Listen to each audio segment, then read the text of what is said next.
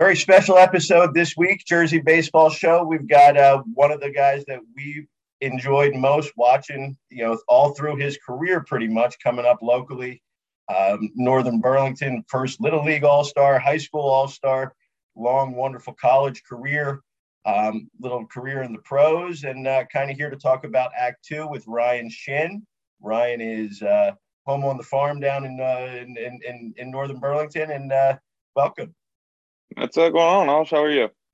Outstanding. Wanted to just kind of update everybody, you know, guys who've, you know, people who've seen you, like I said, you know, in Central Jersey all throughout kind of your career and kind of talk about what's going on now, because, you know, you made the decision at the start of the year, start of 2021 to end the playing part of the career, right? Yeah.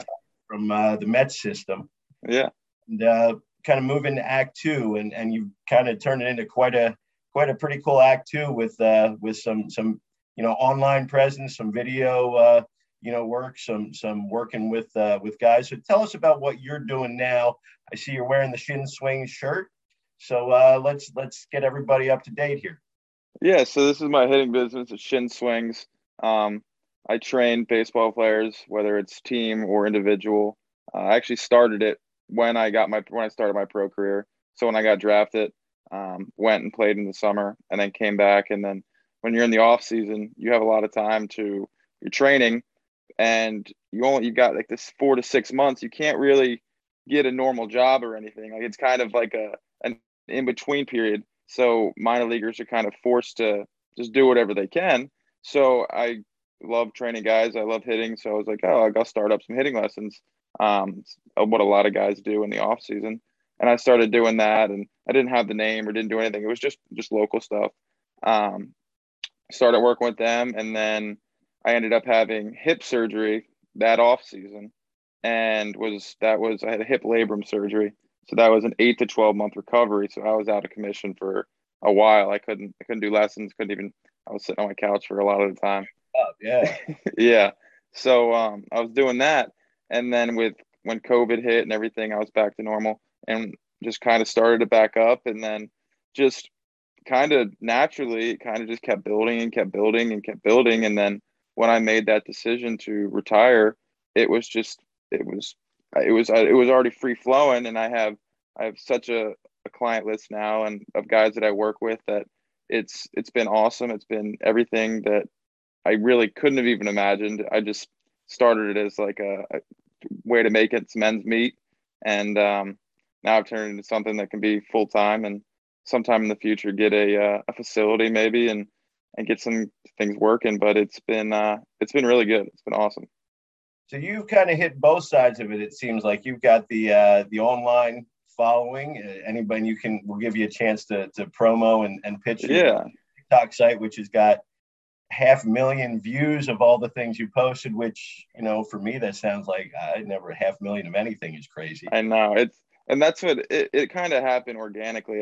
I started posting on like Instagram and stuff. That's just the world it is today. You need a social media presence. And my girlfriend was into TikTok, and I never got into the TikTok, and I was just like, no, like TikTok is dumb. Like it's for little kids. And then it's what my daughter is on right now while we're filming. Literally. And like, they're all dancing on it and stuff like that. I was like, nah, I'm not gonna be on TikTok. And then actually my good friend, TJ Collette, he was my teammate at Kentucky. He had a TikTok, like a hitting TikTok, kind of similar. And he was just posting drills and stuff like that. And he was getting like insane amount of followers and all that stuff. And he wasn't doing it to make money or anything. Just like, I'm not doing it to make money. It's just posting stuff like content. Like, we as college and pro guys, you don't realize the stuff that you do on a day-to-day basis. And like, it's the little things. It's whatever drills you're doing, whatever stuff you're doing.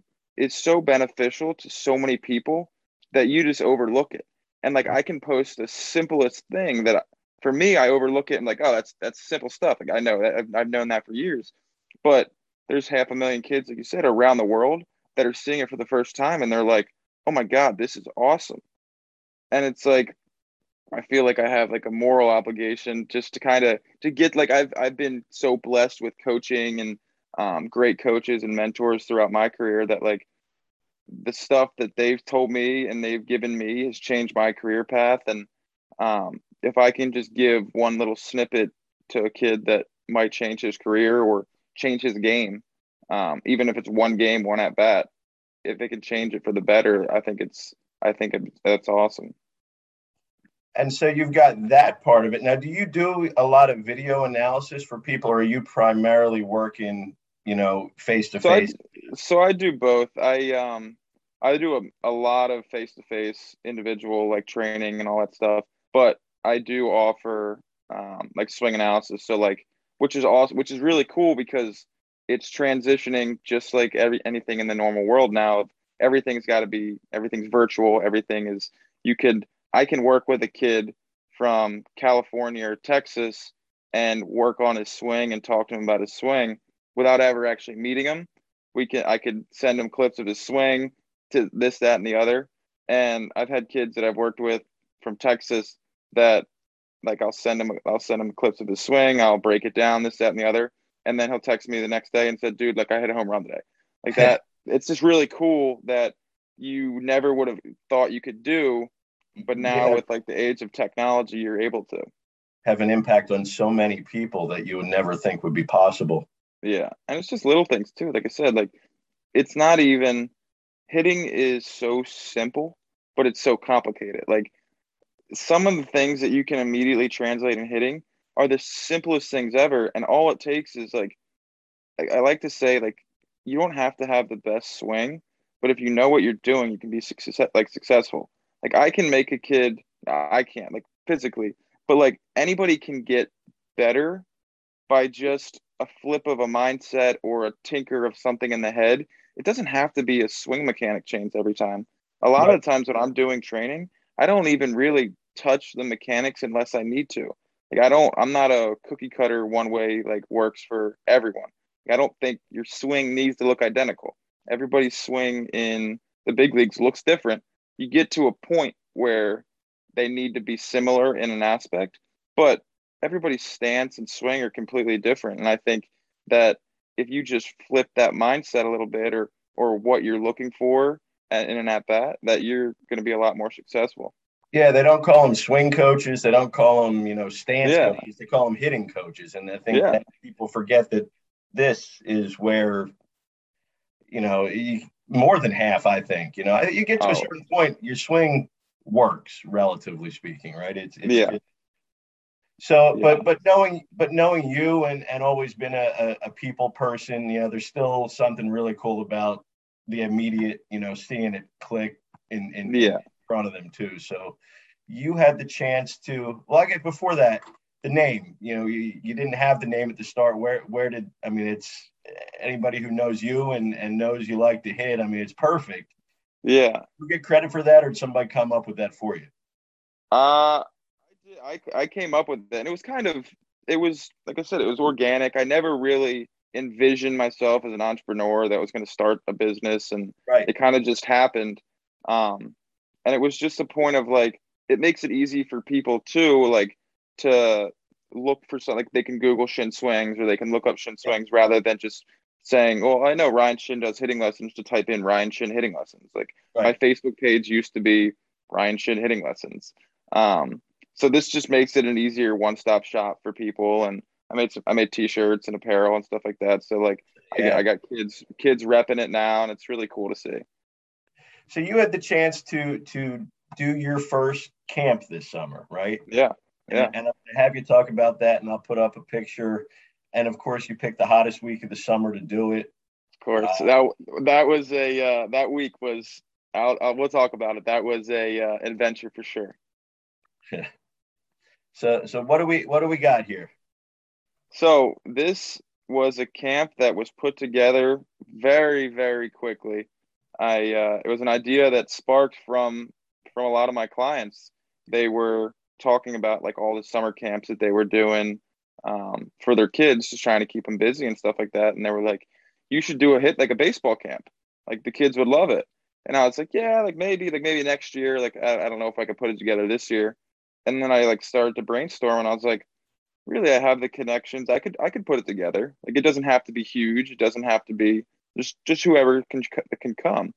So I started doing all the logistics stuff and I put it together, and we ended up having 47 guys show up, and it was an awesome time. I had 7 to 8 instructors, and we had really talented instructors. I don't think for the 7 to 12 you guys that are there, I don't think they realized how much talent we had at that camp, because we had Drew Wires, who was Area Player of the Year for the public school. We had Carson Applegate from Hun, Area Player of the Year for the prep school. We had Trey Todd, who went to Gloucester Catholic, got drafted by the Dodgers. Yep. We had Adam Rapp helped out, who played at two different Division I schools. Like, we had an insane amount of talent at that camp that, like, the kids, like, what they loved, it was that all the instructors are so personable and so good with kids. Yeah, that's quite a group you got there. Yeah, like, insane amount of, like, talent and knowledge, but they were also all great with the kids. Awesome with the kids. And you got great feedback from that, I'm sure. Yeah, it was awesome. It was 4 days, and we did everything from, like, drill work, made it fun with them, and to a lot of competitions. One of my big things is just making it competitive. I think iron sharpens iron, and, like, even if you're having fun, I think there's always a competition. So I had prizes, I had snacks to give out and stuff like that for different, like, line drive challenges and all that stuff, just to make it competitive and fun. And I took a bunch of videos, and, like, these kids were fired up. Like, and you get kids that want to compete, like, but the tough part is when they're at that age too, like, there's some tears involved and all that stuff, because nobody likes to lose. But I think that's a great learning experience, that, like, there's going to be winners, there's going to be losers. Like, in like our day and age, like, everybody's a winner, but, like, in sports, you're not. Like, that's not everybody's real. No, it's just not, because then you get to some point where it's not, and you don't know how to handle it. Yeah. So, like, even at their age, like, I like to have that competition, and, like, it's okay if you lose. In baseball, there's going to be the next game. There's going to be another at bat. Like, you're going to fail, but there should be a reward if you win. So, like, in all the competitions and all the games, there was prizes, this, that, and the other. And, like, if you didn't win, that's fine. Like, there's no punishment for not winning, but there's a reward for winning. Right. And all the kids, like, they did an awesome job. Like, we didn't have many tears. Like, they were competitive. I actually had a good teammate award too, of, like, you didn't have to be the most talented guy there, but if you were a good teammate and you were cheering guys on and you were just consistent with your mindset and you're being a teammate all week, you could have won a prize. And it happens that, like, that's what, if you're a good teammate, you're a vital part of any team or organization. Absolutely. Whether you're playing good or you're playing bad, you need good teammates to build good team chemistry. And it was just an awesome camp, but it did not come with no obstacles, like, anything. So it was supposed to be at a facility where I had a field and an indoor. That worked well for about a day, right? For one day, it was perfect. The indoor had air conditioning, and so, like, you said hottest day of the year. It was 95 degrees all 4 days, of course. Yep. Blazing sun, yep. 95 degrees. And it was supposed to be indoor and outdoor. So the first day, it was like half and half. Like, you had half the time in the AC, cool off, hit in the cage and all that stuff, and then half the time in the field. So it worked perfect. And then, so that was Monday. And then Monday night, it downpoured, like, all night, downpoured. And I wake up in the morning, and I was like, like, it rained hard. I should go check on the field just to make sure there's no, like, just sitting water. Sure. I was like, I have to go get quick dry and, like, get the field ready and all that stuff. So I show up early, and the camp started at 9, so people were starting showing up at, like, 8:30. I showed up at 7:30. And I'm pulling into the facility. I'm, like, trying to, like, peek to see if I see any, like, water. And all of a sudden, I get to where I'm pulling in, and it's a driveway with, like, a bridge. So that's the only way up. It's a one-lane bridge. And all of a sudden, I'm pulling up. I'm driving up, and there's no bridge anymore.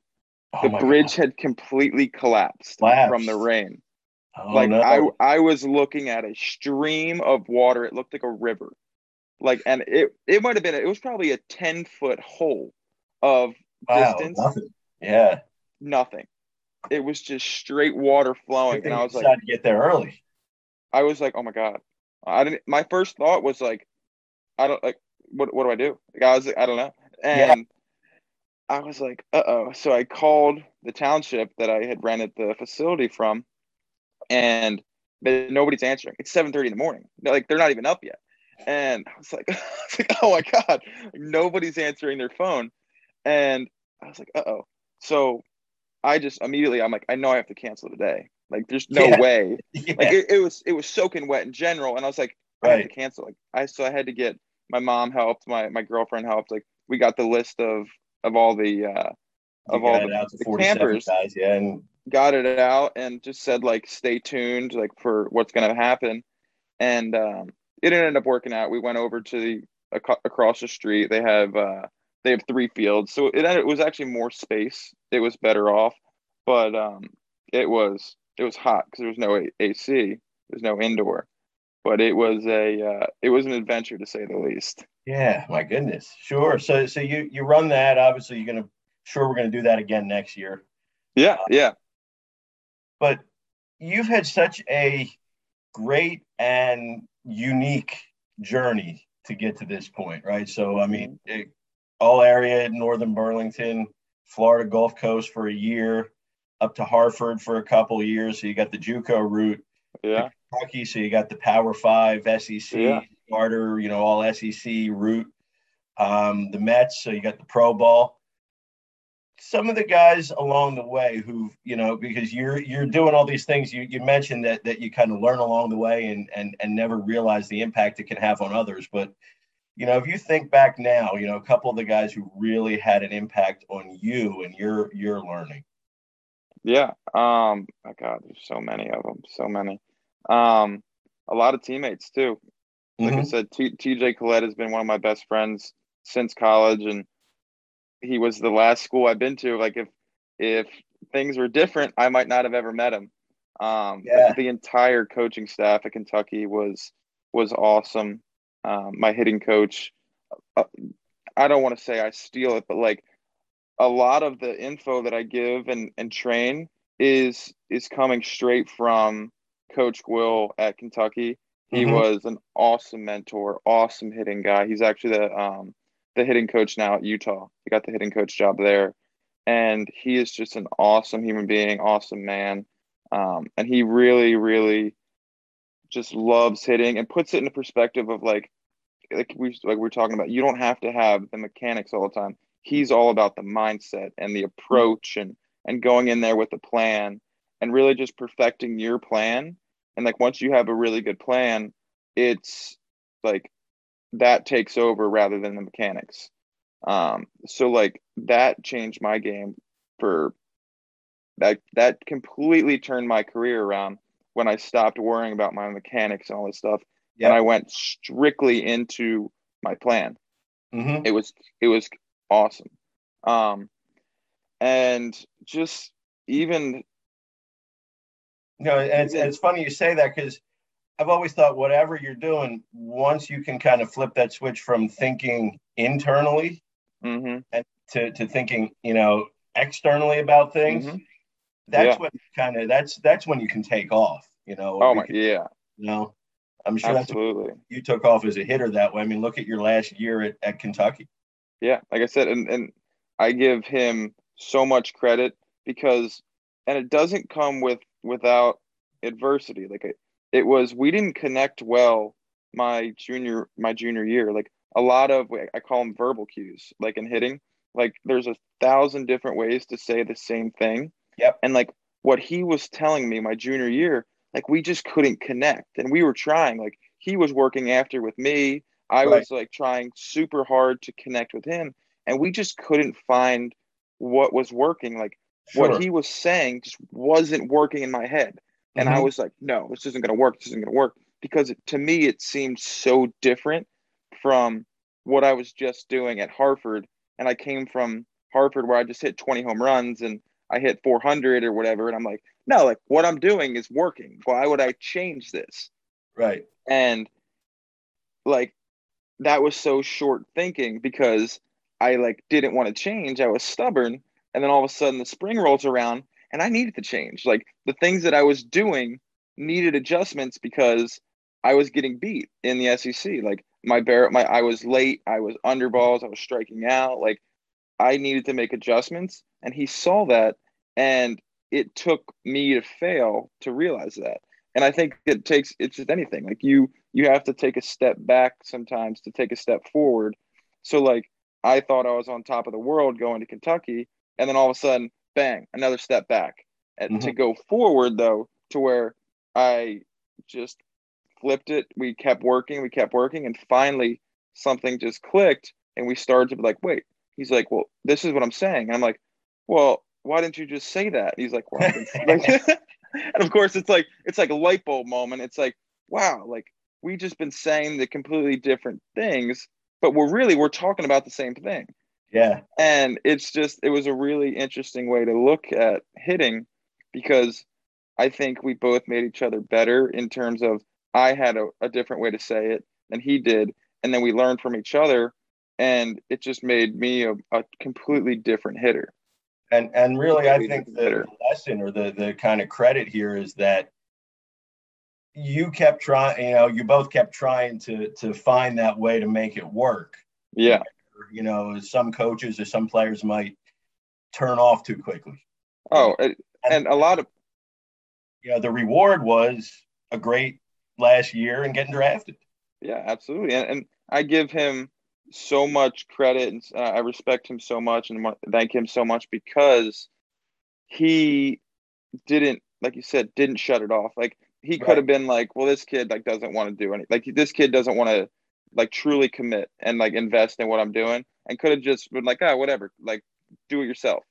Or just be a one way, and I'm not gonna modify what I'm saying to get to the end point, and because there's coaches and that too. They just for sure. If you can't pick up the one way, then that's it. Yeah, or like my way has been working for me he's been coaching for 40 years or whatever. Like obviously it's worked for him, so like he could have been like, no, this works. You have to figure it out. But he adjusted and he found a way to make it work, and just continued to pour into me in a good way of being supportive. And it's just, like I said, it changed my whole career. And longer than your career. I mean, obviously that was the immediate, arc that you noticed, but think about what you're doing now, obviously. And I can imagine that kind of lesson is invaluable to what you're doing now, because guys aren't going to always get it the first time. And yes, that is exactly the right way to put it. But not going to get it the first time, and it's not going to be the same thing for everyone. Right. Like the way I say something, and I tell my guys this all the time. I'm like, I ask them, does this make sense? Does this make sense? And I'm like, I don't want you to just say yes so we can move on. Like I need you to either like to tell me it makes sense, and like if I think they don't understand it, I'm like, explain it to me. What did I just say? Yeah. I need this to click in your head. And if it doesn't, that's totally fine. Like I'm not saying that the way I'm saying it is 100% right, but I can say it a different way. Like I said, there's 1,000 different ways to say the same thing. If I need to say it a different way, I will. Right? I'll say it however I need to say it, or I'll learn how to say it that way. I was like, but there is not a right way to say it. I have one kid that he's so smart. He does like coding. He literally codes. He's only 9 years old, and he codes, and that's just the way his brain works. Right. And like I'll say something to him, and he's like, "Oh," and he like puts it into coding terms. He's like, "So like I have to put like the input first to get the output or whatever." And I'm like, "Yeah, if that's how it clicks in your head, that's how I'll say it. Like it's whatever works for you." You got to know your hitters, more. Yeah. Else, know how they communicate. Yeah, and it really is, like you said, it's a hitting coach. It's not necessarily. Hitting is a conversation, and like Kevin Wilson says it best. I was going to bring him up, but he works.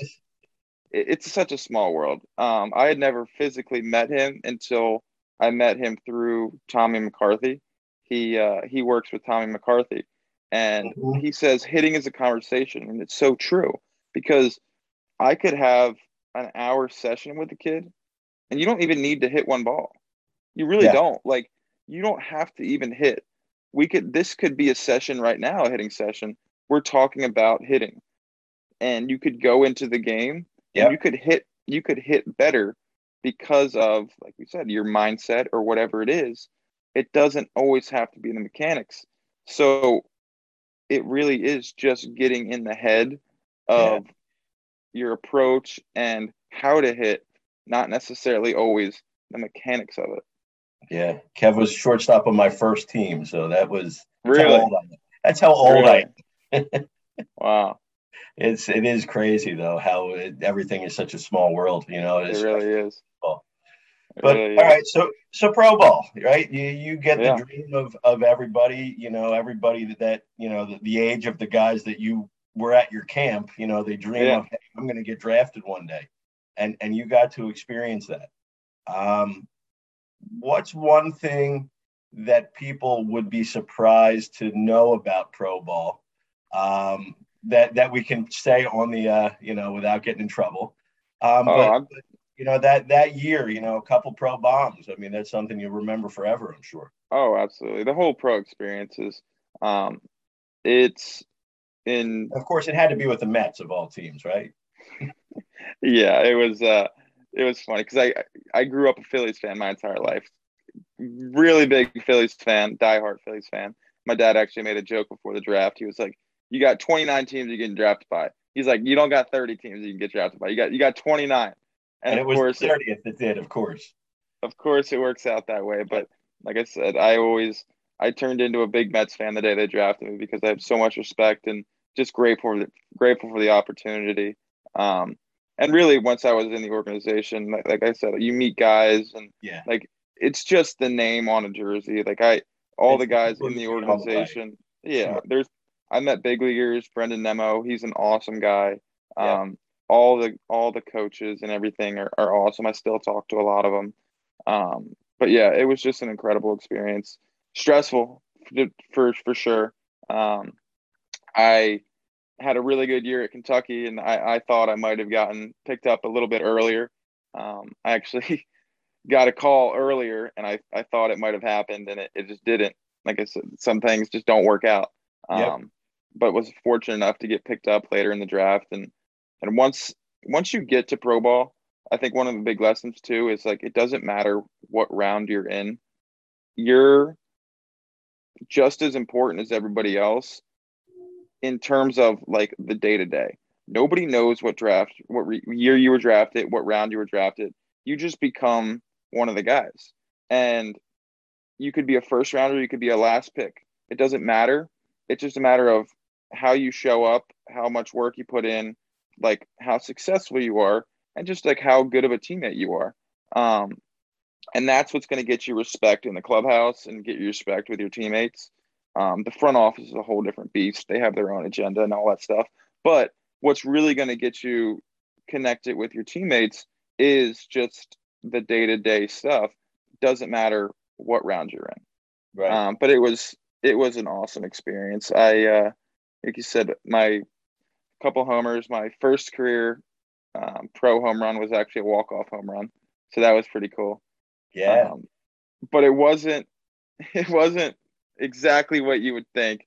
So I was in the rookie ball GCL league. We played at 1 o'clock in the afternoon in the middle of the summer. 197 degrees on the Gulf Coast, I'm sure. Insanely hot. And of course, this day we had a doubleheader. So I had hit a walk-off home run in the first game of the doubleheader, and an exciting moment. I was like, everybody was pumped. I got the Gatorade like drenched on me, but then we had another game to start in 30 minutes. I'm drenched. Like in the minors, you don't make a ton. You don't get a ton of options of jerseys have and stuff. Second uniform, really. No, I'm throwing the same jersey back on in 30 minutes. It's Gatorade swamped and gross. And I was like, this is nasty. But it was just an experience, but it was something that I'll cherish forever. And but pro ball does come with its challenges, just like anything else.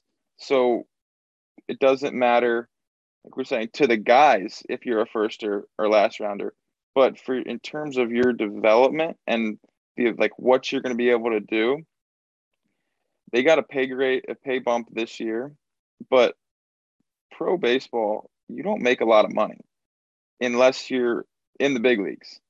You're not even livable till you get to AAA. Yeah, and like people don't understand that.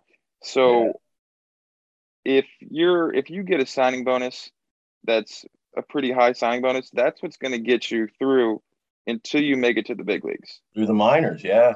Yeah, and people don't realize that, and they think like, oh, you're playing pro ball, like you got all this money in the world. Not the case. No, not the case. So and like, for every, you know, first, and there were a few of them in Jersey this year, top 3 or 4 round picks. Yeah. There's a whole bunch of guys that are signing for their signing bonus is 20,000, you know, can cap out at 20,000. Yeah. Well, and, it's, and then you throw on about $500 a month on top of that. It's hard. Yeah. It's extremely hard. And like, it makes it a little bit easier, like you said, if you sign that big signing bonus. But if you don't, like, to be fully transparent, I was a 34th round pick as a senior. I signed for $1,000. Mm-hmm. $1,000, $700 there. Because what leverage did you have? You were signing anyway. Yeah, they could have gave me $1 and said, "Here, take it." So $700 after taxes. So like. That's not even a paycheck. Like I didn't get a signing bonus, and then you got paid. I think it was $420 every 2 weeks. Yeah, and you got to pay the clubby some money.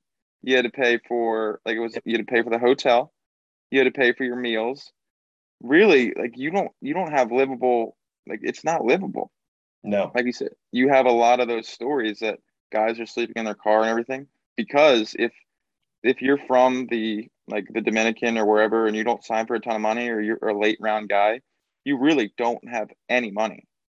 Yeah, no. And so many guys give it up because it's just not worth it.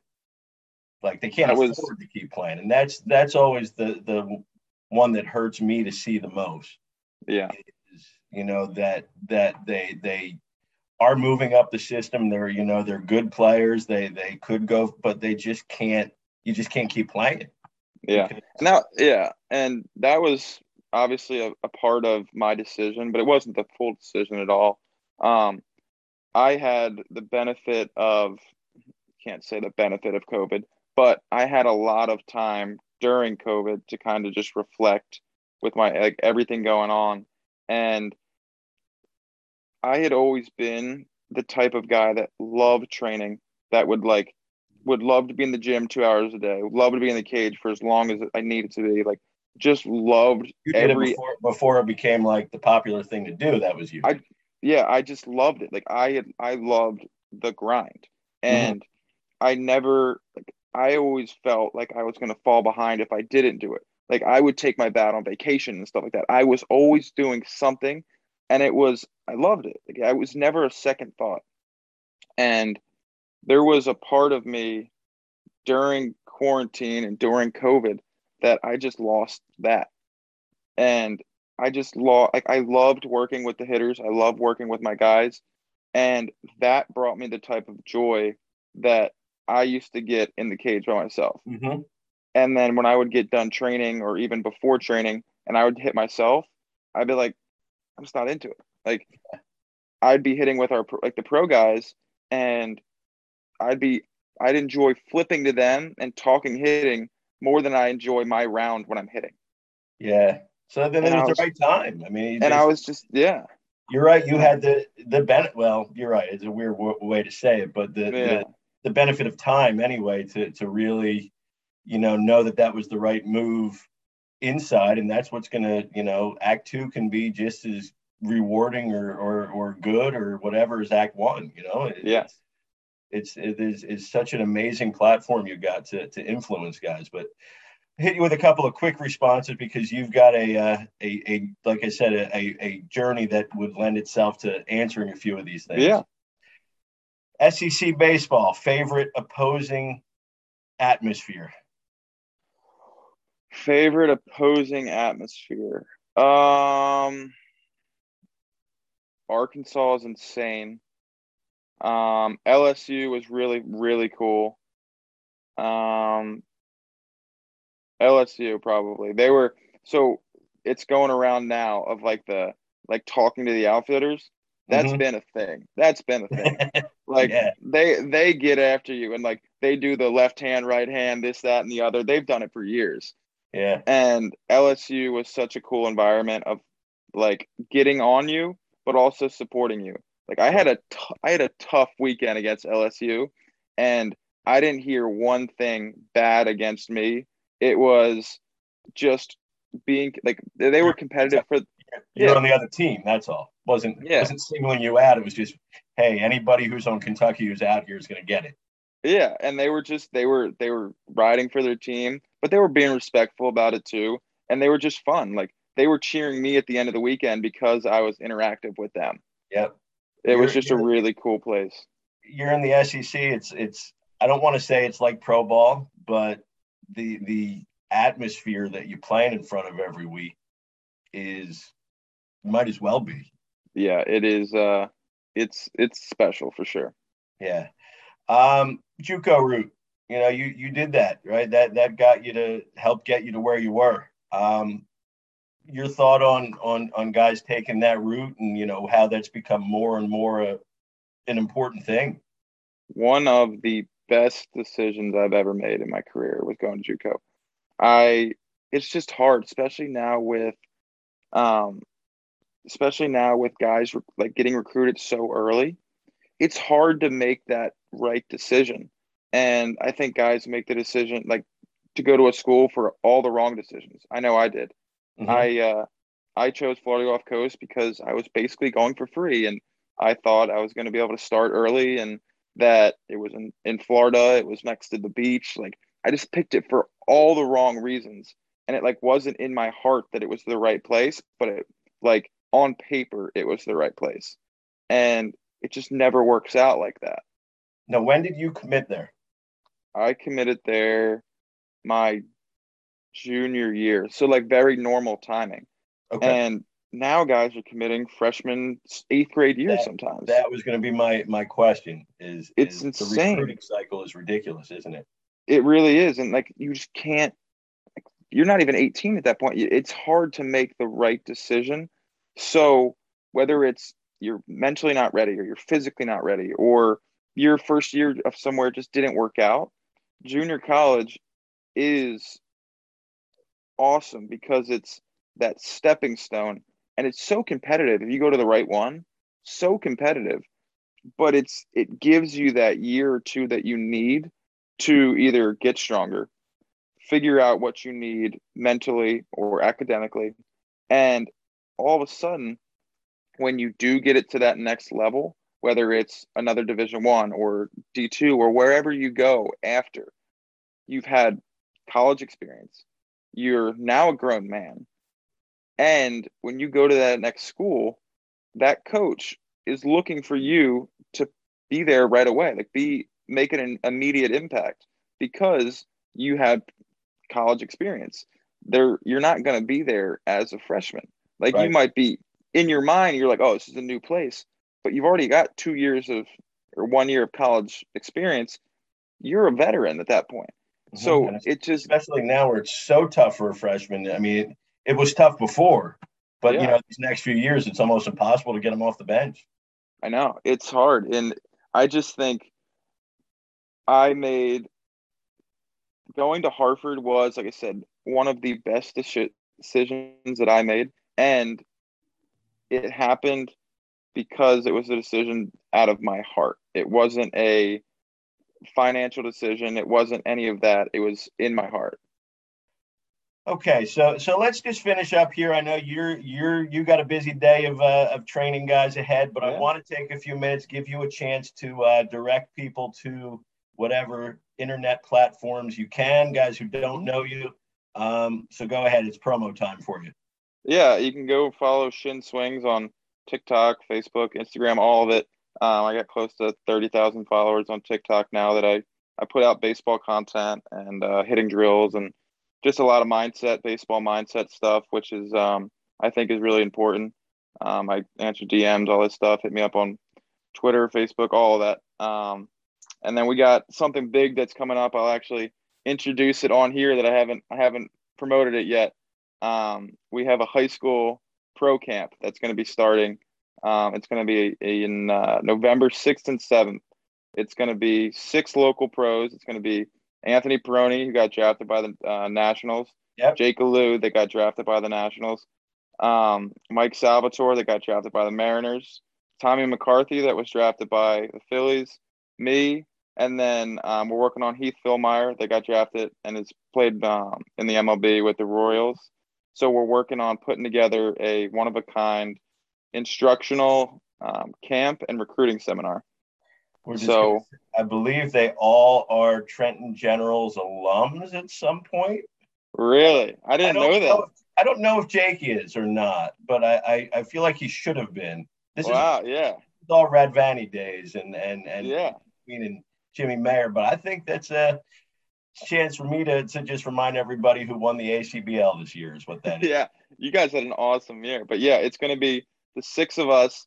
And what's cool about it is all 6 of us actually cover all the positions. So we got catching, first base, infield, corner infield, outfield. We're pitching. We're going to cover everything.